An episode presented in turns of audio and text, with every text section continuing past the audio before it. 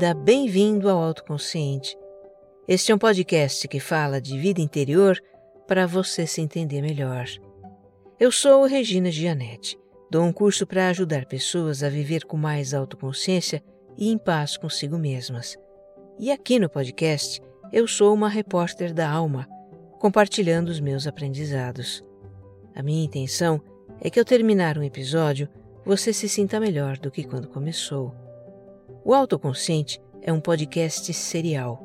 Escuta desde o início. Aqui tem uma jornada de autoconhecimento para você. Eu te convido a se tornar membro do meu canal no YouTube. Com uma assinatura bem pequenininha, você me apoia a sustentar esse projeto e tem acesso aos conteúdos que eu faço só para assinantes. Dá um pulinho lá. Tem um link na descrição deste episódio. E se você gostar do que vai ouvir aqui, compartilha nos seus grupos de mensagens e redes sociais. O que faz bem para você pode fazer para muito mais gente. Episódio 148 As fases da vida.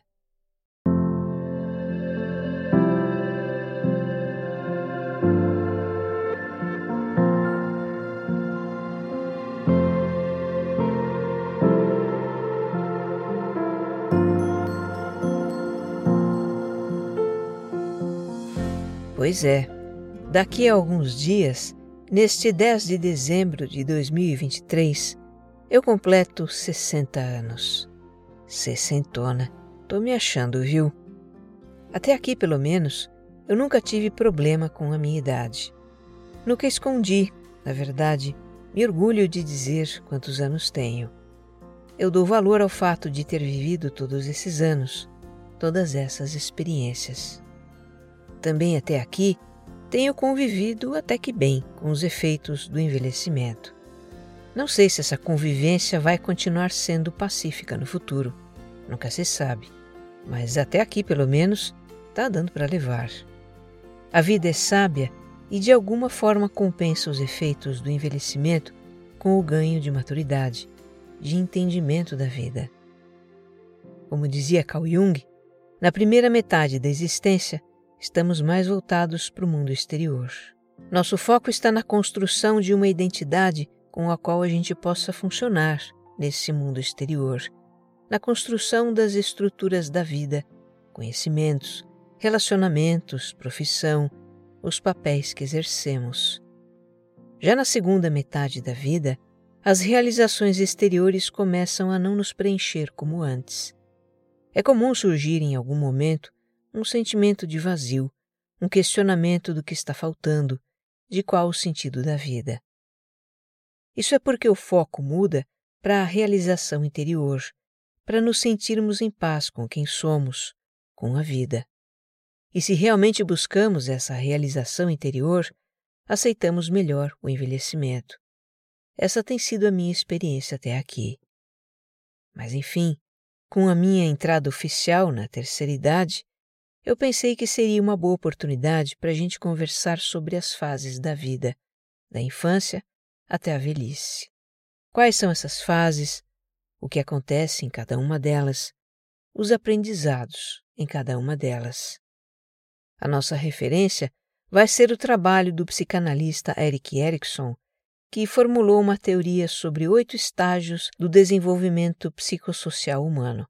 Nós vamos explorá-los aqui. A vida do Erikson daria uma minissérie apaixonante. Foi uma verdadeira saga pela construção da sua identidade. Do final da infância até o início da idade adulta, ele descobriu que o homem a quem chamava de pai não era seu pai. Ele mudou de profissão, de religião, de nacionalidade, até de sobrenome. Esse sobrenome, Erickson, foi ele que escolheu para si mesmo. Nascido na Alemanha, se formou no Instituto de Psicanálise de Viena nos anos 1930 e foi nos Estados Unidos onde ele viveu a maior parte da vida, que se consagrou como um dos mais importantes psicólogos do século XX. A crise de identidade, que marcou o primeiro terço da vida dele, foi o que o levou, afinal, a construir um entendimento sobre como acontece o nosso desenvolvimento psíquico e social ao longo do tempo. Como nos tornamos quem somos, através do tempo.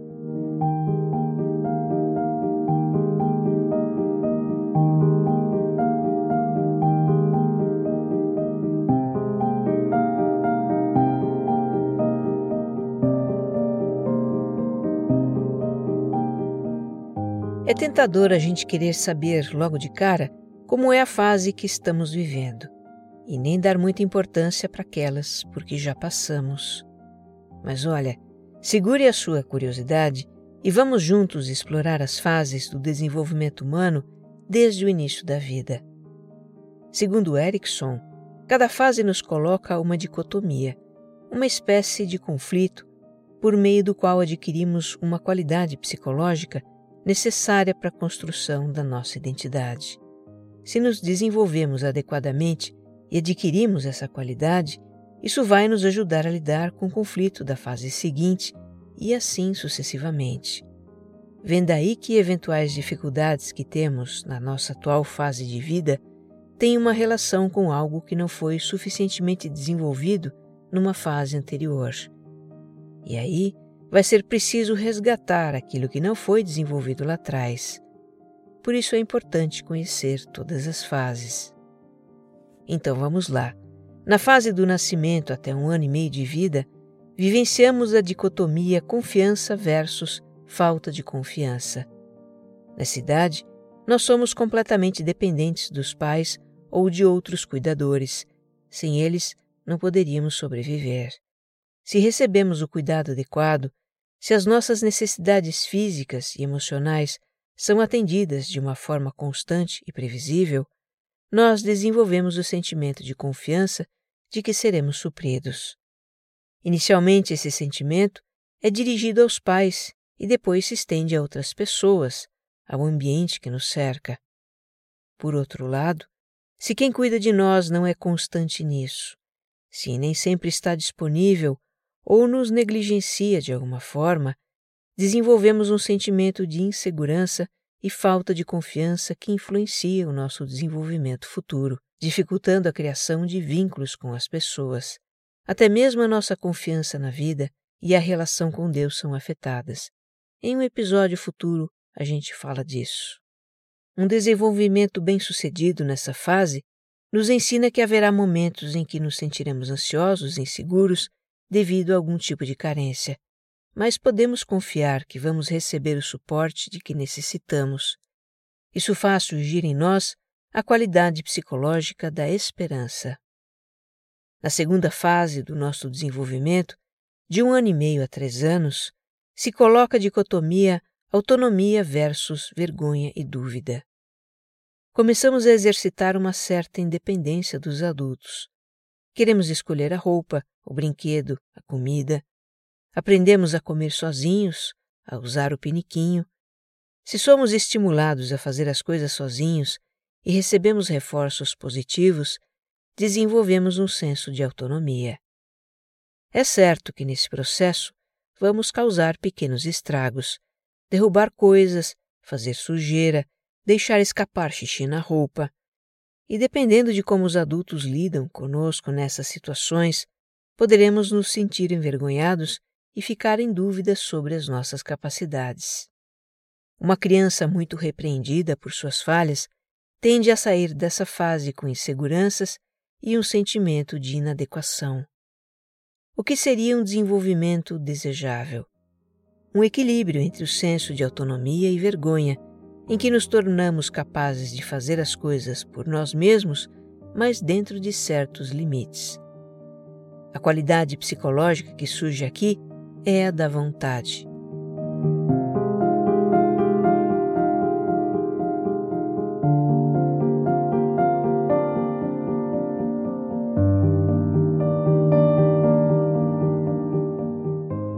A terceira fase, dos 3 aos 5 anos, é marcada pela dicotomia iniciativa versus culpa. Aqui experimentamos nossa criatividade e controle sobre o ambiente. Criamos histórias e brincadeiras, tomamos a iniciativa das brincadeiras, queremos envolver os outros nelas. Se essas iniciativas da criança não são bem recebidas ou são rejeitadas por serem inadequadas, a criança pode sentir culpa. Um desenvolvimento saudável nessa fase faz surgir em nós uma segurança em tomar a dianteira das coisas, agir por conta própria. E esse aprendizado, segundo Erickson, seria o embrião de uma qualidade psicológica que ele chamou de propósito. A quarta fase, dos 6 aos 11 anos, é tempo de vivenciar a dicotomia entre laboriosidade e inferioridade. Estamos no ensino fundamental, aprendendo várias disciplinas, desenvolvendo trabalhos com colegas, praticando esportes em grupo. Nessa fase, vamos desenvolver várias habilidades. Obter reconhecimento, apoio, feedbacks positivos e construtivos, isso nos ajuda a desenvolver o senso de domínio e confiança nas nossas capacidades. Por outro lado, receber críticas constantes, ser repreendidos por falhar, por não atender expectativas ou não atingir certos padrões, isso gera o sentimento de inferioridade. Um desenvolvimento saudável nessa fase leva à aquisição da qualidade da competência, baseada na crença de que podemos lidar com as demandas que nos são colocadas. Fazendo parênteses aqui, reparou na importância dessas quatro primeiras fases da vida, todas ainda na infância? Nelas a gente vivenciou situações para o desenvolvimento de nada menos do que confiança, autonomia, iniciativa e competência que são tão fundamentais para a construção da nossa identidade.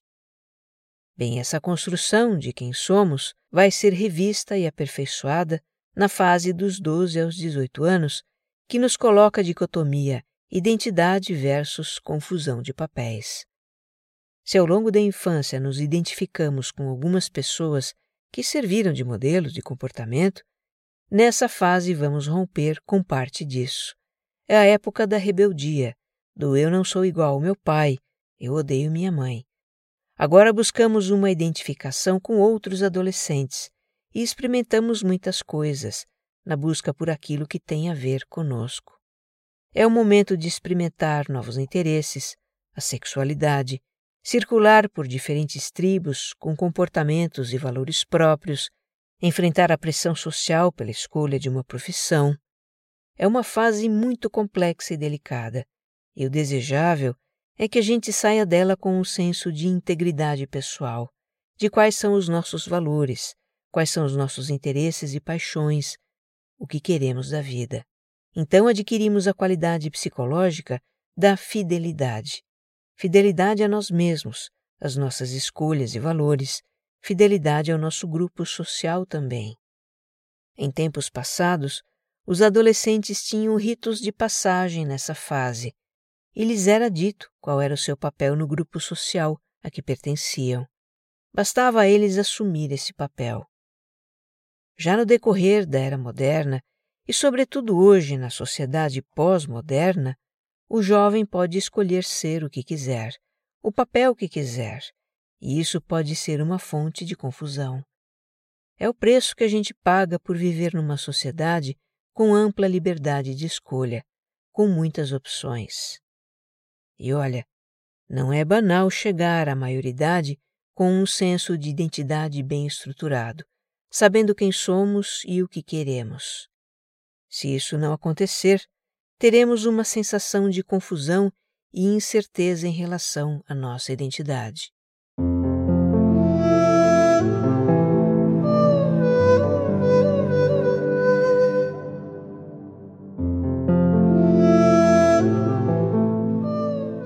Agora a fase do adulto jovem, entre os 18 e 30, 30 e poucos anos aproximadamente.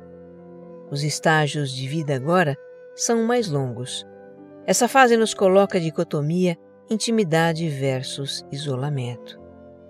Quando fala em intimidade, o Erickson se refere a relacionamentos em que há proximidade, conexão, confiança, em que partilhamos aspectos de nós uns com os outros. Sendo assim, a intimidade está não apenas no relacionamento com o parceiro amoroso, mas também com familiares, amigos, mesmo com colegas de trabalho. A qualidade psicológica que podemos adquirir nessa fase é a do amor, o sentimento de ser um com o outro. Nosso desafio aqui é cultivar esses relacionamentos íntimos e significativos ao mesmo tempo em que preservamos a nossa identidade e autonomia. E que desafio, né? Ser capazes de nos mostrar vulneráveis sem criar dependência emocional, saber apoiar e pedir apoio. Ser capazes de lidar com as diferenças e ter coisas em comum com o diferente. Saber ouvir e ser assertivos na nossa fala. Ser capazes de colaborar com o outro sem perder de vista o nosso objetivo pessoal. Ter capacidade de compreensão e também de dizer não quando preciso. E esses são apenas alguns exemplos. Nada disso é simples. Os relacionamentos são a grande escola da vida. Como saber se estamos indo bem nessa fase? Bem, se mantemos fortes laços de amizade, se temos relacionamentos afetivos que nos fazem bem e também ao outro, se preservamos uma boa convivência com a família e com colegas de trabalho, se temos o sentimento de pertencimento a algum grupo, eu acho que podemos dizer que estamos indo bem. Por outro lado, situações como relacionamentos afetivos complicados em que há sofrimento, conflitos frequentes com familiares ou colegas de trabalho, sentimento de solidão, de não pertencimento, de desconfiança, de anulação, de não ficar à vontade com outras pessoas, de ser um peixe fora d'água, esses são alguns sinais de dificuldades de relacionamento. Dificuldades que, por sua vez, decorrem de aspectos que não foram bem desenvolvidos em fases anteriores. E por falar nisso, eu deixei no texto de descrição deste episódio uma pequena lista de episódios que abordam temas relacionados ao nosso desenvolvimento psicológico, tá? Dá uma olhada. Eles tratam de relacionamento amoroso, autodisciplina, autoconfiança, necessidade de controlar.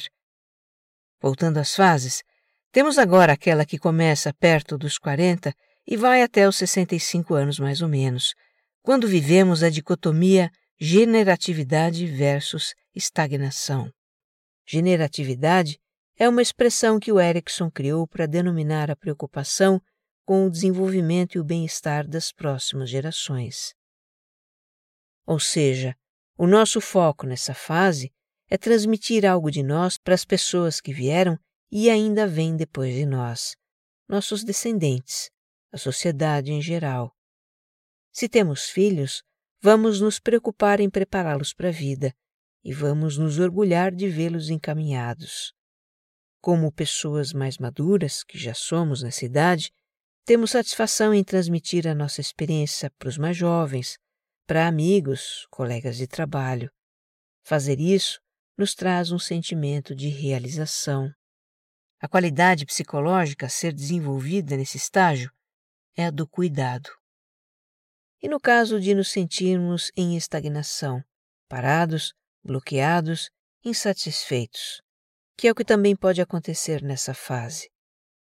Talvez isso aconteça por não termos até aqui reconhecido o nosso valor não estarmos satisfeitos ou identificados com o nosso trabalho, nos sentirmos pouco conectados com as gerações mais jovens, os próprios filhos às vezes, não termos motivação em contribuir de alguma forma com a sociedade, essas são algumas situações que nos levam ao sentimento de estagnação. É nessa fase dos 35 aos 65 que se encontra a maioria de vocês, ouvintes do autoconsciente pelo que eu vejo nas estatísticas da minha audiência. Não me surpreende ter um ouvinte mais maduro, porque essa é a fase em que nos voltamos mais para a vida interior, em que questionamos o sentido das coisas e buscamos respostas. Esse questionamento começa a acontecer por volta dos 35 anos, momento que Jung chamou de metanoia e eu já mencionei em episódios anteriores.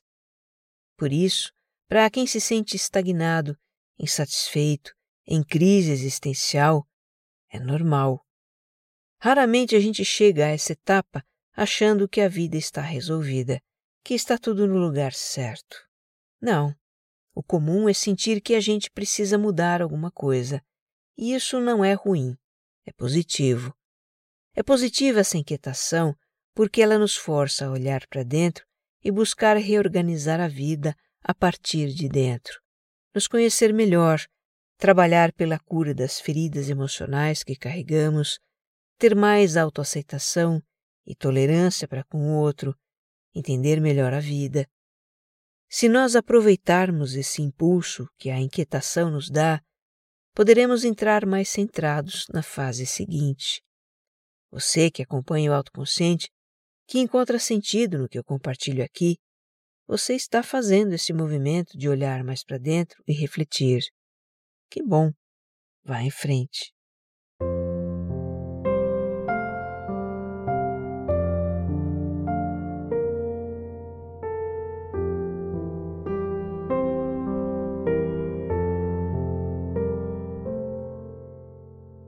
A oitava e última fase, segundo a teoria do Erickson, vai dos 65 anos até o fim da vida e traz a dicotomia integridade do ego versus desesperança. Como assim integridade do ego? Você talvez se pergunte. Bem, integridade remete à inteireza, à unidade. Tem a ver com reconhecer e aceitar tudo que somos, com qualidades e limitações, aceitar todas as nossas experiências, as felizes, as difíceis, os ganhos e perdas, as realizações e fracassos. O que pode nos trazer esse sentido de integridade?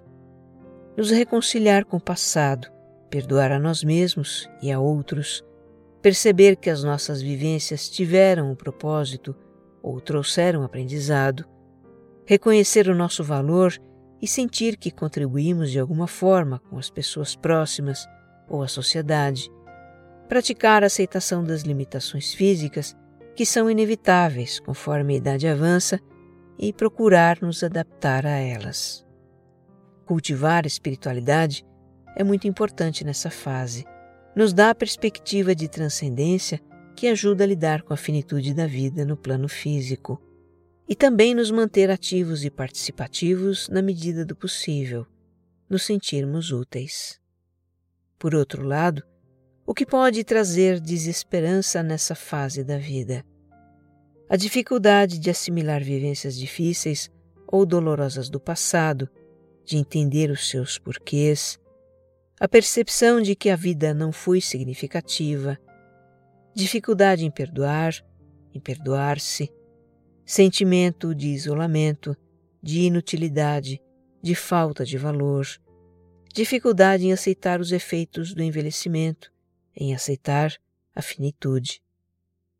Tem uma questão aí que precisa ser considerada, que é a influência da sociedade no modo como a pessoa da terceira idade se sente com relação a ela mesma. Em tempos passados, os mais velhos tinham um papel nobre na sociedade.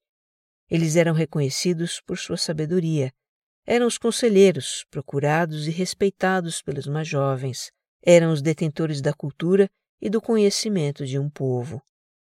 Hoje existe ainda um pouco disso nos meios acadêmico, religioso, literário, filosófico, do direito, naqueles em que o conhecimento é vasto e perene, não muda muito com o tempo. Portanto, quanto mais anos de vida uma pessoa tem, teoricamente mais desse conhecimento ela pode acumular. Mas isso acontece em uns poucos segmentos, na verdade. Na sociedade atual, predomina uma noção estereotipada de que os mais velhos estão tecnologicamente defasados, não acompanham o ritmo do mundo, não são suficientemente produtivos. E porque essa sociedade dá tanto valor à produtividade e à juventude, quanto mais uma pessoa vive, menos ela é valorizada. É o chamado etarismo, uma forma de discriminação baseada na ideia de que o avanço da idade coloca a pessoa em um patamar inferior. Esse preconceito influencia tremendamente o modo como vivenciamos a nossa terceira idade e é para muitas pessoas um fator de desesperança. Isso quando não é de abandono, um problema sério na velhice. Essa mentalidade é mais uma das coisas que, enquanto sociedade, nós precisamos mudar. Mudar rápido. Mudar por quem está nessa fase de vida e por quem ainda vai estar. E será muita gente. Estamos vivendo mais do que gerações passadas. e a proporção de pessoas acima dos 60 anos só cresce. Penso eu que, em vez de rejeitar o envelhecimento, faria mais bem a nós aceitá-lo e nos preparar para essa fase da vida. Nos preparar psicologicamente, espiritualmente, fisicamente também, nos cuidando para pelo menos não agravar o desgaste do corpo. Se vale a pena tudo isso, eu acho que vale. A conquista que a última fase da vida nos reserva é a da sabedoria.